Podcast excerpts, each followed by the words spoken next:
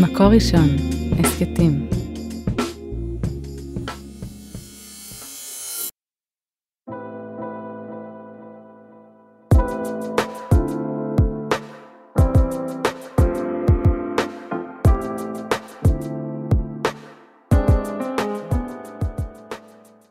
שלום לכולם, כאן שירת מלאך בפרק חדש של ההסכת עד האהבה. אני אציג את עצמי, אני יועצת ומלווה מבקשי זוגיות לקשר ומכשירה מטפלים ומאמנים ואנשי חינוך לליווי לזוגיות. והיום אני מתכבדת לארח כאן את הרב יובל שרלו. שלום הרב. שלום וברכה, תודה. כן, הרב, אה, הרב שרלו הוא ראש תחום אתיקה בארגון רבני צוהר וראש ישיבת אורות שאול. והיום אנחנו הולכים לדבר על אה, אתיקה ושידוכים. לגמרי, זה נושא מאוד מרכזי. כן, נושא שאני פוגשת אותו הרבה בקליניקה, ואני אשמח לשמוע איפה אתה פוגש אותו ככה ביום-יום שלך. למעשה, בחלק גדול מתהליכי השידוכים שפונים אל רב, אם זה מתנהל אחד מול השני, אז זה סיפור פשוט, אנחנו לא מעורבים. אבל כשפונים אל רב זה 90 אחוז מהשאלות זה האם אני צריך לספר מראש, האם אני צריך אה, לגלות, מה לעשות אה, במצב כזה וכזה, לא נעים לי, אבל אני חייב לברר שאלות של האם זה לשון הרע, האם זה הלבנת פנים, אה, מקח טעות או דברים בין אלה. כלומר, אם אני בוחן מה, איפה מתבקשת השאלה, יש שאלות בתחום דתי, חילוני או דברים שכאלה, אבל בתחומים בתוך הציבור הדתי, אלה הם השאלות הכי נוכחות, לפחות במגע שלי איתם. כן, ואפשר אולי גם להרחיב את זה, שזה שאלות שעסוקים בהן גם הגברים והנשים עצמם, וגם המשפחות שלהם, או שכנים, או אנשי, אנשי וגם חינוך. וגם השטחניות, הן כן. גם אה, לא אחת שואלות, או מנסות לברר, לא שאני יודע את כל התשובות, כן? אבל מנסות לברר האם אה, מותר להציע כאשר אני יודעת שזה כך וכך, וגם הוא התחייב בפניי שהוא יאמר שיש לו הפרעה אה, ביפולרית, אבל לא בפגישה הראשונה, לתת לזה צ'אנס או דברים מעין אלה שהן שאלות שנוגעות להגינות, ליושרה, למוסר, לאתיקה. כן, והדילמה פה, אם אני מבינה ומביאה את הקול שאני פוגשת, זה מצד אחד, אולי זה יצליח אם אני אסתיר, אולי דווקא אם אני אסתיר זה עשוי להצליח. ואז אולי בכלל לא צריך להגיד, ואפשר להתחתן ולקבור את אותו מידע אה, ב-back of my mind. אמת, אמת, זאת, זאת הדילמה, אבל זו דילמה שנוגעת לשאלת ההצלחה או אי הצלחה. אבל צריך לזכור שבעולם הרוחני, התורני, המוסרי שלנו, גם עולה השאלה, גם אם זה כן יצליח, אז האם מותר? לא כל דבר שהוא מצליח הוא מותר אה, בעניינים האלה. אני יכול לומר רק מניסיוני המאוד אה, עגום, זה שבדרך כלל הסתרה היא גם פגם אה, מוסרי, והיא גם לא מצליחה. לגמרי, הייתי אומר אפילו להפך, היא גורמת נזק מתוך מאגר של כ-250 סיפורי גירושין שאני קשור, הייתי קשור בהם, ואני מדבר כרגע על הגירושין המוקדמים, כלומר על מוקדמים לא מבחינת גיל... זוגיות שהיא זוגיות מוקדמת, בתחילת כן, דרכה. בתחילת דרכה. אני יכול לומר שהאחוז הכי גדול אה, הוא בגלל הסתרה, וב... ושתי סיבות יש לזה. הראשונה, הפחות דווקא, היא שמה שהוסתר... אה, מתגלה. מתגלה כבעיה. אבל הנושא היותר גדול הוא חוסר האמון. זאת אומרת, העובדה שהטעו אותי, שעבדו עליי, שבן הזוג או בת הזוג... אה, היא לא מה שחשבתי. היא לא מה שחשבתי.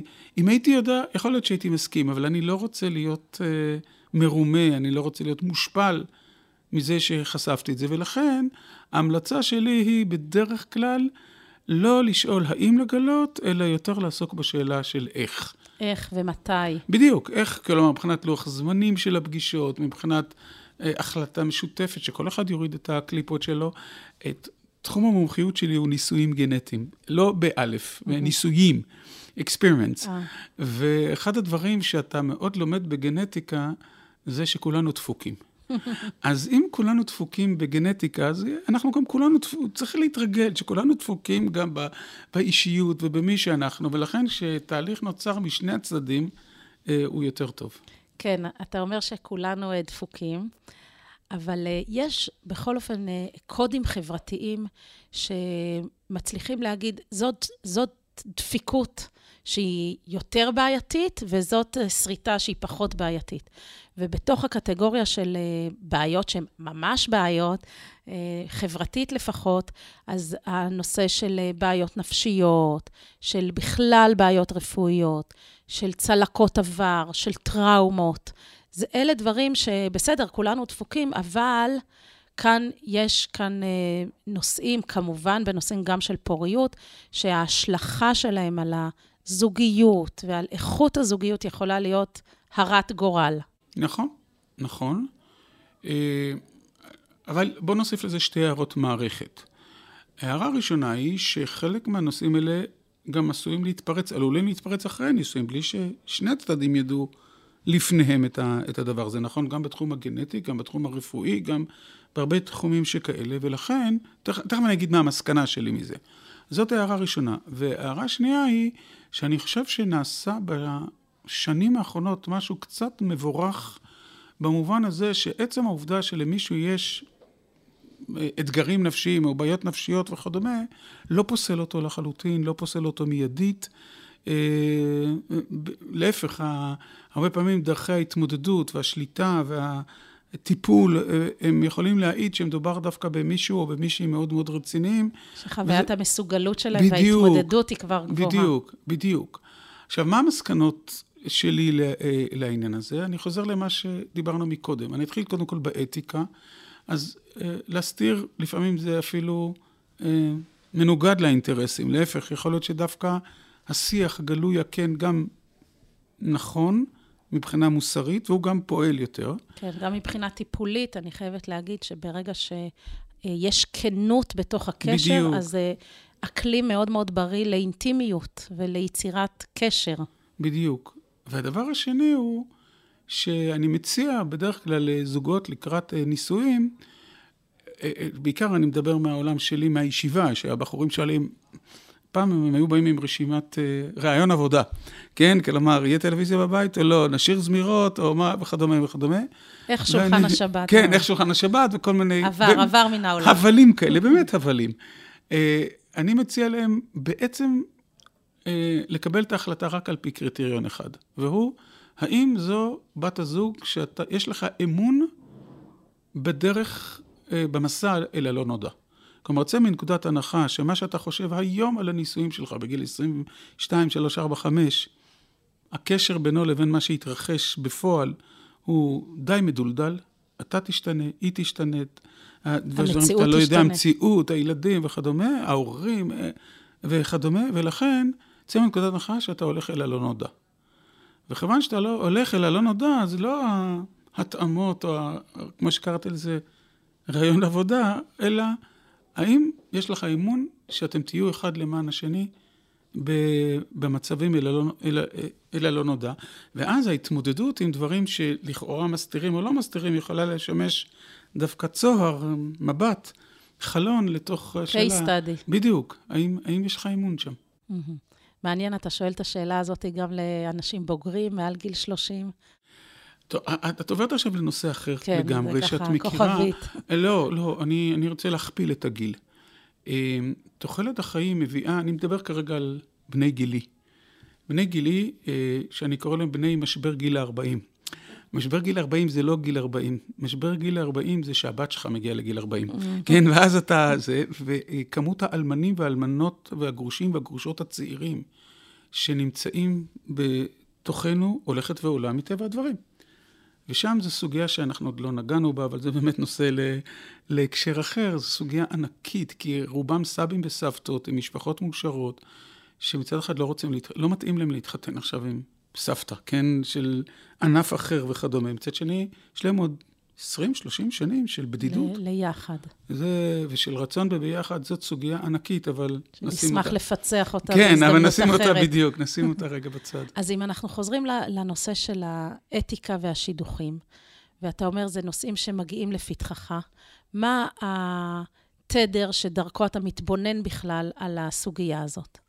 התדר הוא קודם כל מוסרית, נעזוב את הפרקטית גם, אבל את המוסרית, לא מתחתנים בלהסתיר. זה אסור, זו גניבת דעת, זה יכול להיות קידושי טעות, זה יכול להיות הכל, זה לא עושים כזה דבר, כי זה פשוט לא מוסרי ולא נכון ולא זה, כפי שאמרתי, גם לא פועל. אבל כיוון שתהליך ההיכרות הוא מוכר, שני הצדדים יודעים.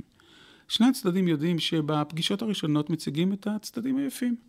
ולאחר מכן מתחיל תהליך של קילוף המסכה, או חדירה גם למקומות היותר אה, שחורים והיותר אפלים שיש, כפי שאמרתי, שכולנו... מהוססים. שבריריים, שיש, שיש לכולנו, באמת שיש לכולנו, ולחולשות. אז אה, כאשר, אז לכן, אם הכוונה היא בפגישה שתיים, שלוש ראשונות, לעסוק בטוב וביפה, ולאחר מכן לפתוח את הדברים, נקודת המוצא המוסרית, אני שוב, אני לא רק מדבר על הפרקטית, היא שכיוון ששני הצדדים ניגשו לתהליך על הבסיס הזה, אז הדבר הזה הוא מותר, הוא, הוא דבר נכון, כי אחרת באמת, אם על ההתחלה אנחנו נתקלף, לא, לא ייווצר שם אה, אה, שום דבר. ולכן, אה, זו, זו בעצם ההצעה וההדרכה שאני אה, בונה אותה על שלושת הנדבכים האלה. האחד, לא מתחתנים בהסתרה. שתיים, אפשר בפגישה הראשונה, שנייה, שלישית, לעסוק בטוב וביפה, אבל, והנקודה השלישית היא שלקראת ההמשך, זה אירוע שכדאי שכל אחד אה, הדדית יקלף את עצמו, ואז אה, גם יש טוב שהפגישה בין החסרונות דווקא תוליד משהו, משהו טוב, ולא אבל בוא, אם אנחנו בוחנים את שלושת העקרונות האלה, אז אני יכולה כבר לשאול את השאלה, האם באמת לא להסתיר שום דבר? אני יכולה לתת דוגמה דווקא מארגון רבני צוהר, שהזמין אותי להרצאה בפני רבני קהילות מכהנים, ושאלתי אותם את השאלה הזאת, אם מגיעה אליכם מישהי, והיא מספרת שהיה לה התנסות עם נשים כשהיא הייתה בגיל ההתבגרות, ועכשיו היא בתוך קשר זוגי, כבר עברו כמה שנים טובות, והיא שואלת, האם אני צריכה לספר על החוויה הזו שהייתה לי בגיל הנערות, האם אני צריכה לספר לבן הזוג שלי? והתעורר שם ויכוח, כשחלק מהאנשים, מהמשתתפים, אמרו, מה פתאום, זה עבר, זה היה, זה היסטוריה, גמרנו. וחלק אמרו, מה פתאום, היא חייבת להגיד. ולכן כשאנחנו אומרים כל דבר, אולי יותר קל לנו לה, להתייחס לדברים גנטיים, ברורים, שזה משהו מאוד חד. אבל יש גם הרבה מקרים אפ, אפורים. אה, אני מציע שני מבחנים לשאלה הזאת. אני מסכים שמבחן אחד, המבחן האולטימטיבי של הלל הזקן, מה ששנוא עליך אל תעשה לחברך. כלומר, תעמידי את עצמך עכשיו במצב שבו, או שהבחורה תעמיד את עצמה במצב שבו לבחור היה אה, התנסות עם גברים בגיל 15, ו... והיא לא יודעת מזה לפני החתונה. אם היא תגיד, אם היא מסוגלת להגיד לעצמה, טוב, זה היה לפני שמונה, עשר שנים, כל נער מחפש את זהותו וכדומה, אז זה יכול להיות הצדקה אתית לכך שהיא תסתיר. כיוון שסביר להניח שהיא, זה, היא לא תעמוד במבחן הזה, ושהיא תרגיש שמאוד רוצה לדעת, וגם תיתן אמון בעצמה, שהיא בוגרת מספיק כדי להבין שמה שקרה בגיל 15 לא רלוונטי ל... אה, אה, עשוי להיות לא רלוונטי, או שניתן לבחון אם הוא רלוונטי או לא, זה המבחן הראשון, המבחן המוסרי הכי אלמנטרי. אינטואיטיבי. אה, כן, אבל הלל, לא לחינם הוא העמיד את המוסר על העיקרון הזה, על אחסן, זה מבחן ראשון. המבחן השני יותר מסובך, והוא באמת מבחן כן ועמוק ואמיתי, וזה לשאול האם באמת זה, זה נעלם. כן? כלומר, אם זה באמת נעלם לחלוטין וכדומה, יכולה להיות הצדקה לזה. אבל אם יש לזה והשלכות. ושוב, למה אני אומר את זה? אה, אני במשך כ-20 שנים בקשר עם כ-20 וכמה משפחות שהתפוצצו אחרי שהיו להם שישה ילדים. עכשיו, זה מספרים נמוכים. 20 משפחות ב-20 שנים, זה, זה מספרים נמוכים, זה לא, אני לא... זה, זה, זה לא סטטיסטיקה. של סטטיסטיקה, זה סטטיסטיקה של המספרים הנמוכים שהיא הכי מסוכנת. ובכל זאת, אה, לשאול את עצמנו האם זה נעלם, או שכמו אה, בתחומים אחרים, הרבה פעמים נניח כשבני זוג, אה, יש מתח ביניהם, והם אפילו מחילה, וזה, הם לא זרקו, הם שמו בבוידם, ואז כשמגיעה ההתפרצות הבאה, מורידים את כל, ה, את כל הדברים מהבוידם. האם זה, האם זה בבוידם או זה נעלם לחלוטין? אתה יודע, עולה לי גם ככה עוד סיטואציה שממש אני רואה מול עיניי זוג, שהיא אומרת, אני רוצה לחלוק את מה, ש... מה שיש לי. יש לי בעיית פוריות ואני רוצה לחלוק. אבל מאוד קשה לי עם זה שכל בחור שאני יוצאת איתו יותר משלוש פעמים, ואחר כך אולי זה לא צולח, גם בגלל זה וגם בגלל סיבות אחרות, הולך עם החלק הזה שבי ויודע עליי משהו כל כך כל כך אישי וכל כך אה, אינטימי, לא בא לי. עדיף לי לחכות, לראות באמת שיש כאן היתכנות לקשר, שנוצרת פה אינטימיות, שנוצרת פה קרבה, ואז האפשרות להכיל את זה גם תהיה הרבה יותר גדולה, וגם אם זה לא יצליח, אני לא ארגיש שסתם התפשטתי ללא אה, סיבה. קודם כל, אני נורא מזדהה איתה. עכשיו אני מציע, רגע לי, לקרוא עם הבחור. יצאתי עם בחורה שמונה פעמים, עכשיו לפי ההצעה הזאת, ובפעם השמינית היא אמרה לי את זה. אה, אני גם הפקדתי אצלה את עצמי, את זה וכדומה, ואני לא מוכן, לצורך העניין, לא מוכן להתחתן עם מישהי עם בעיית אה, פוריות, וגם בזבזתי זמן, גם בזבזתי מאמץ, גם החמצתי, וגם נפגעתי, וגם התקשרתי נפשית, וגם, כלומר, צריך תמיד לזכור שאנחנו, אני אומר טענה מוסרית ואנושית, לא יכולים לראות רק את עצמנו. לא יכולים. ואת, בואו נדבר יותר נוח לי כמובן, כדי שזה לא יהיה מתח של גברים ונשים. אתה נושא כרגע את בעיית הפוריות. זה, זה תיק שאתה לא יכול אה, לזרוק אה, אה, על מישהי אחרת. ואתה צריך, אני מבין את הבעיה, אבל תמיד תזכור שיש צד שני, ושאתה דן בשאלות מוסריות ועקרוניות, צריך לזכור שכל פעם ש... שמשהו מתפוצץ הוא לא בלון פורח באוויר, הוא משאיר צלקת, הוא משאיר, וכמו שבך נשאר, נשארה צלקת שהפקדת את זה גם uh, אצל השני.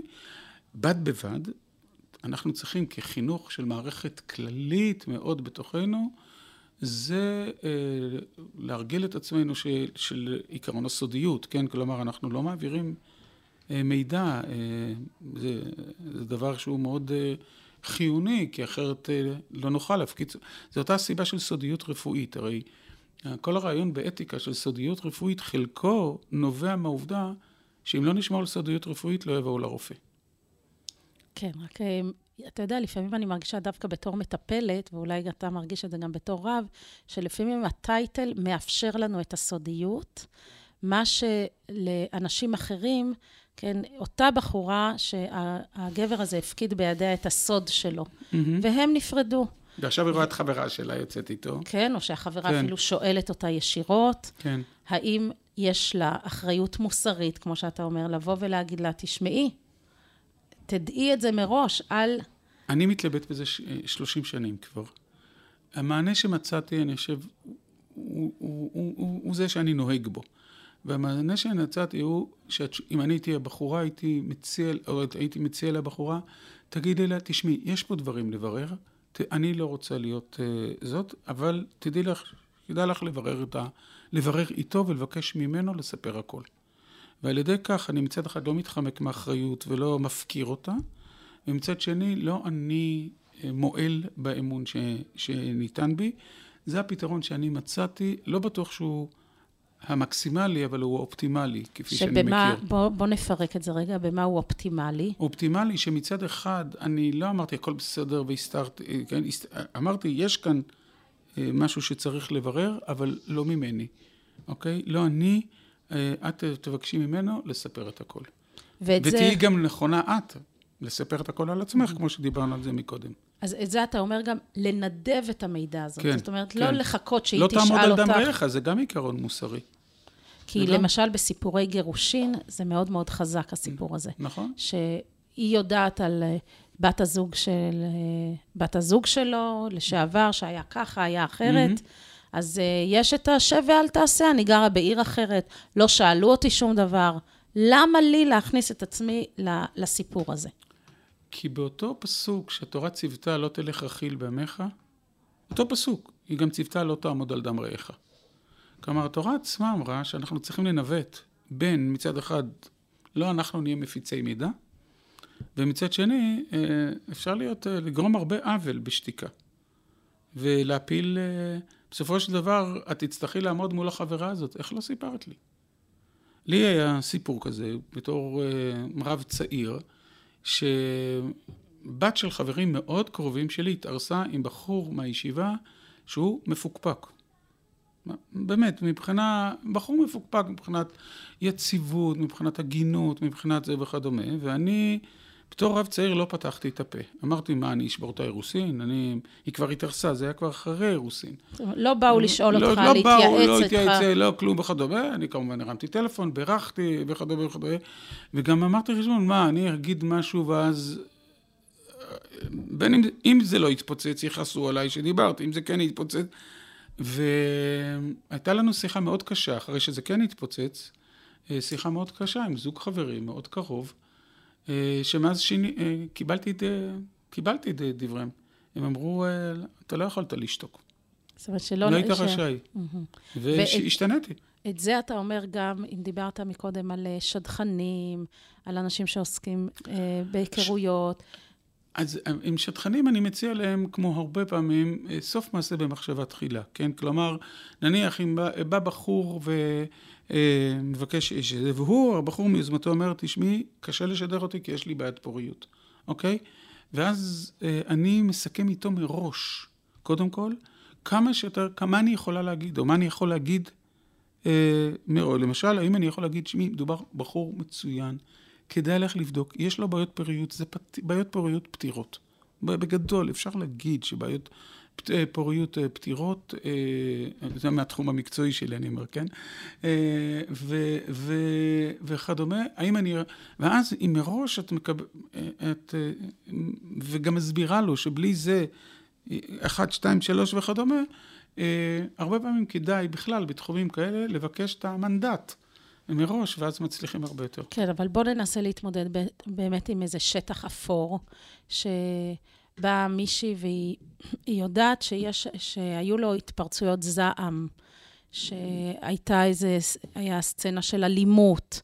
זאת אומרת, דברים שהוא אומר, עשיתי, או הייתי מכור לפורנו, מאוד מאוד מצוי היום, או דברים אחרים. עשיתי עם עצמי עבודה, אני בתהליך, כן? ו... היא, היא יודעת שהחברה יוצאת עם הבחור הזה, או שהוא יודע שיוצאת עם הבחורה באותה מידה, וזה מידע שאולי הוא יגיד בעוצמה שהיא לא ממש אה, כנה. זאת אומרת, בין הסתרה לגמרי לא להגיד, לבין לספר הכל בפרטי פרטים, גם בתוך זה יש מרחב. נכון, אבל בכל מקרה, זאת אומרת, בין האפשרויות השונות, אני אומר, לכן השתמשתי בביטוי אופטימלי. מבין האפשרויות השונות, אני בתור הבחורה הזאת הייתי מדבר איתו, מדברת איתו, כן? לא עם הכלה המיועדת, כן? והייתי משביעה אותו ברחל בתך הקטנה, אם אתה תספר, אני לא אתערב, אוקיי? ותספר בהגינות, ולתת, אני לא בטוח שהוא יעשה את זה, כן? אני לא תמים ואידיוט, אבל מבין האפשרויות השונות, אני חושב שזאת האפשרויות הכי, הכי הוגנת, הכי אתית, בגלל שכל פתרון יש לו את החסרונות של, ה, של הפתרון האחר. כן, אני משערת שיש מי מהמאזינים שמקשיב לנו עכשיו ואומר, אני, אני לא סיפרתי איקס זמן, ובזכות זה אנחנו נשואים היום. לא כי הסתרתי. לגמרי. כי התשתית הזוגית הייתה מספיק בשלה כדי uh, להחזיק את זה. תראי, אני... Uh, קו המחשבה שלי הוא מדען, של מדען. זאת אומרת... חשבתי של רב, זה לא, אותו לא, דבר? לא, לא, כרב מדען, לא, לא, כרב, קו מחשבה שלי של מדען, זה אחת הבעיות שיש בכלל בציבור, בעיקר הדתי, שמסיקים מסקנה מסיפור, אחד או שניים. אה, מדען שואל מה קבוצת הביקורת, אוקיי? ואני גם, גם כשאני בישיבה, כן?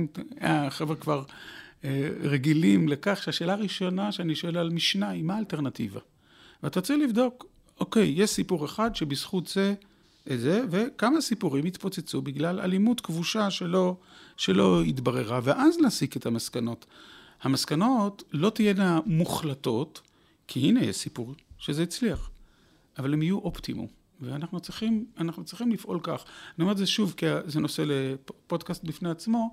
אחת הבעיות, בעיקר, אני מכיר את זה מהעולם החרדי, זה העובדה שאם יש איזה סיפור מויפת, הוא כבר הופך להיות הוכחה שככה צריך כך לנהוג, ראוי. כך ראוי, ולא חושבים על כל קו המחשבה הכי פשוט של קבוצת ביקורת. כשאנחנו אומרים אה, אה, שאלות, אה, אתיקה ושידוכים, איזה נושאים ככה אתה פוגש שאנשים מתלבטים אם להסתיר?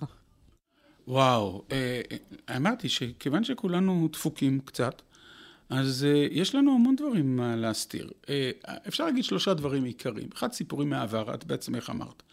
יש דברים שעשינו בתור, בגיל הנעורים, או בזה, שבאמת נפלנו, שהתנהגנו לא נכון, או, או, או לא רק בגיל הנעורים, גם בגיל יותר מבוגר אה, וכדומה. זה קודם כל הדבר האחד. שתיים, זה הסתרת אה, נושאים נפשיים, כן? כלומר, העובדה שכן היינו, לא היינו בתחום הנפשי. ושלוש, שהוא גם אה, אה, חלק אה, מן הדברים, זה אה, בעיקר בציבור הדתי, זה שאלה איפה אני נמצא מבחינה דתית. איפה אני נמצא מבחינה דתית היא אה, ההפתעה, וזה בעיקר קורה, שוב, מהניסיון שלי, הסטטיסטיקה של המספרים, זה המספרים הגדולים, אבל זה רק, אין לי... אה, זה, כמות הבחורות שמגלות שבין הישיבה שהם התחתנו איתו הוא לא הצדיק שהם חשבו, היא עצומה. אני חייבת להגיד שעל הנושא הזה שמבחינה דתית הצלחת להפתיע אותי. כי המפגש שלי עם המרחב הזה הוא באמת שיש גיוון מאוד גדול, וכשאני אומר, אה, אני דתי פתוח, אני דתייה תורנית, או לא משנה מה, כל אחד מתכוון לדברים אחרים, אבל שיש היום ב, ב, בין הזוגות איזו כנות ופתיחות מאוד גדולה למנעד אה, טקסים דתיים כאלה ואחרים. ו, ולא הייתי, לא, אם היית שואל אותי על מה, מה הדברים, אני לא הייתי אומרת בכלל את הנושא הדתי. זה מאוד מוז... אתה, מעניין, אני, אני אומר, מאוד אני מכיר, מעניין. זאת אומרת, בעלי הוא לא מי שהציג את עצמו בפניי. כלומר, הוא בוגר ישיבה. חוויה של. מקח טעות? כן, הפסיק לקום לתפילה, אה, צופה כל הזמן משחקי כדורגל, אה, דף יומי הוא שכח, ו...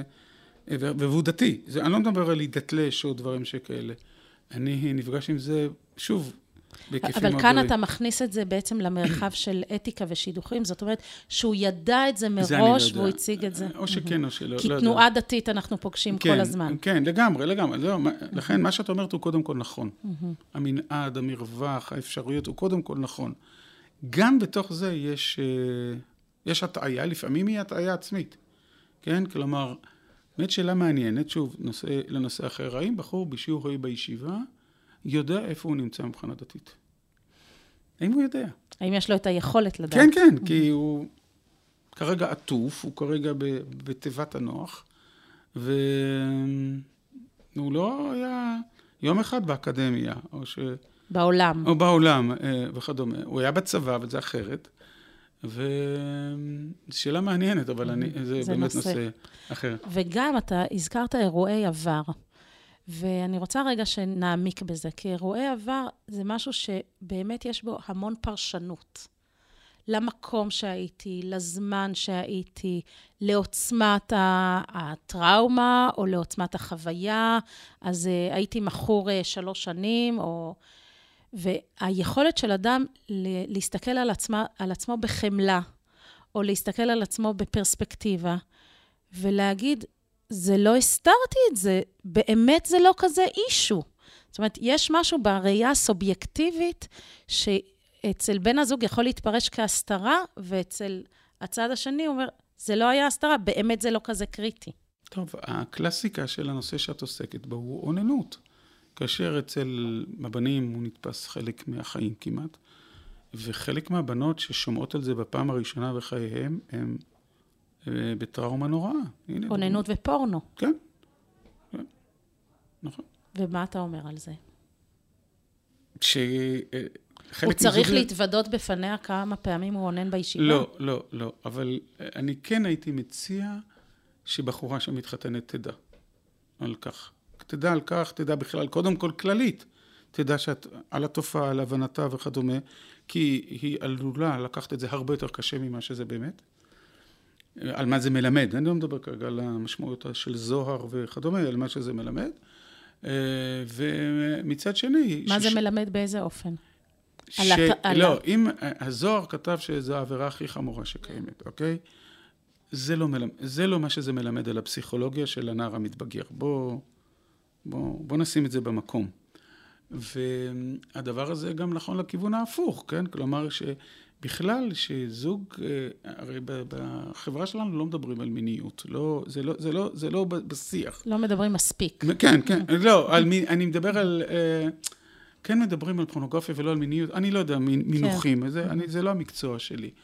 ושבני זוג בכלל ידעו שחלק מאתגרי הנישואים שלהם יהיו מיניים, זה דבר... קריטי אה, לחיי הנישואין. מה, זה דבר קריטי שפעם לא היה בכלל. היום אה, אנחנו, זאת אומרת, אני מנסה לראות, כש, כשאפילו, לא רק כשאני התכוננתי לנישואים, כשאני הכנתי לנישואים, בדרך כלל המיניות עסקה בעצם רק בלילה הראשון. חוץ מזה, כלום. כן, היום אני שמחה להגיד שה... לא, לא, אנחנו במקום אחר לגמרי. אבל אם אנחנו לוקחים את העקרונות שדיברת עליהם בהתחלה, ואותו אה, בחור שהיום הוא בן 27 או 32, או לא משנה בן כמה, ויש לו את החוויה שלו סביב אוננות, האם באמת אחרי שלוש פגישות או ארבע פגישות, כשהיום, שהקשרים הם ארוכים ויכולים להיות ממושכים של חודשים, ש... בחוויה של בני הזוג, יכול להיות שזה תחילת ההתחלות של קשר, אפילו לקרוא לזה קשר זה עוד יומרני. כבר אז הוא צריך לבוא עם uh, וידוי. לא, uh, לא, לא, אבל uh, אני נאחז במה שאת אמרת. זאת אומרת, זה, הרי זה לא לפי מספר פגישות, אלא זה לפי uh, עומקן. יש בני אדם ש... אני מסוג אלה שמתחיל פגישות מהאמצע בכלל. זאת אומרת, גם כשאני נפגש עם אדם זר שלא פגשתי אף פעם בחיים, אני חותר להגיע אה, מהר עומק. מאוד. אני, אני נורא לא אוהב talk. נורא לא אוהב talk גם בין בני אדם. אז לכן, יכול להיות שמישהו שהוא מסוגי צריך להגיד את זה בפגישה הראשונה. אני קצת מגזים, כן? ויש כאלה באמת שזה, וקודם נבלה קצת, ולאט לאט זה מת... אוקיי. אז המדד לא יהיה מדד של מספר פגישות, אלא איכות הקשר. בדיוק, טיב התהליך, עומק התהליך. עומק התהליך. כן. אז בוא ככה, ככה לקראת סיום, אם אתה יכול שוב לחזור על העקרונות והסיכום שלך מה, מהדיאלוג בינינו. אני אומר, בסופו של דבר, אתיקה ומוסר, הם מתלווים לכל דבר. הם מתלהבים לעיתון, אנחנו יושבים עכשיו כאן בזה, הם מתלהבים למשא ומתן, למסחר, ל, ל, מתלהבים למוסר מלחמה. זאת אומרת, הם, הם, ועשית הישר והטוב, זה נמצא שם כל הזמן. משעה שאדם משנן לעצמו, א', שצריך לעשות את הדבר הנכון. ב', שזה גם הרבה פעמים פרקטי, שזה גם כדאי. משתלם. וג', כן, משתלם. וג', לאט לאט. לא, אני חושב, הוא, הוא, הוא יפעל נכון, הוא יפעל באופן מוסרי, מושכל, ושזה גם יצליח. אמן. ו... אבל אני חייבת להגיד, אתה משתמש באתיקה ומוסר, ולא הכנסת בשיח בינינו בכלל את ההלכה, או את הגישה ההלכתית, המושג הלכה. כשאני אומר אתיקה, אז האתיקה שאני בא בשמה היא, ה... במקום להגיד את הנאום הארוך, מצוות שבין אדם לחברו על פי ההלכה, אני משתמש במילה אתיקה, בעיקר בשל העובדה שהמילה מוסר אצלנו היא בעלת משמעויות כפולות. למשל, ספר מסילת ישרים, זריזות, זהירות וכדומה, זה גם אה, נקרא אצלנו מוסר, אבל זה לא המוסר שאנחנו דיברנו עליו עכשיו. אנחנו דיברנו עכשיו על מוסר בתחום של בין אדם לחברו. אז לכן אני מעדיף להשתמש אה, במינוח שיהיה ברור על מה אני מדבר, ולא במילה מוסר שהיא עשויה... אה, להתפרש. להתפרש, כאילו אני בא כרגע בשם, אני אתן, אני אתן דוגמה מתחום מאוד דומה. כשאנחנו מחנכים את בני הנוער לצניעות, אנחנו בדרך כלל מתמקדים בבין אדם למקום של הצניעות.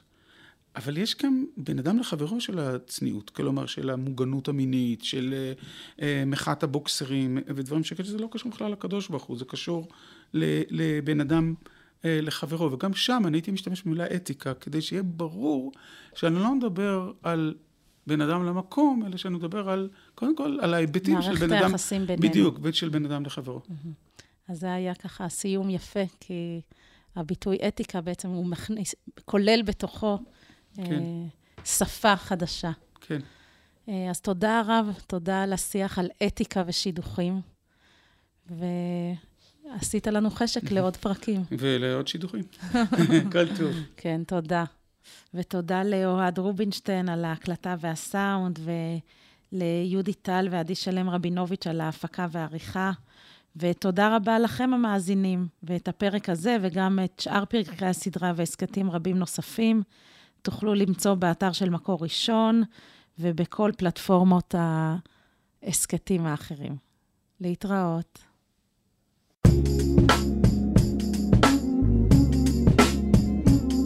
מקור ראשון, הסכתים.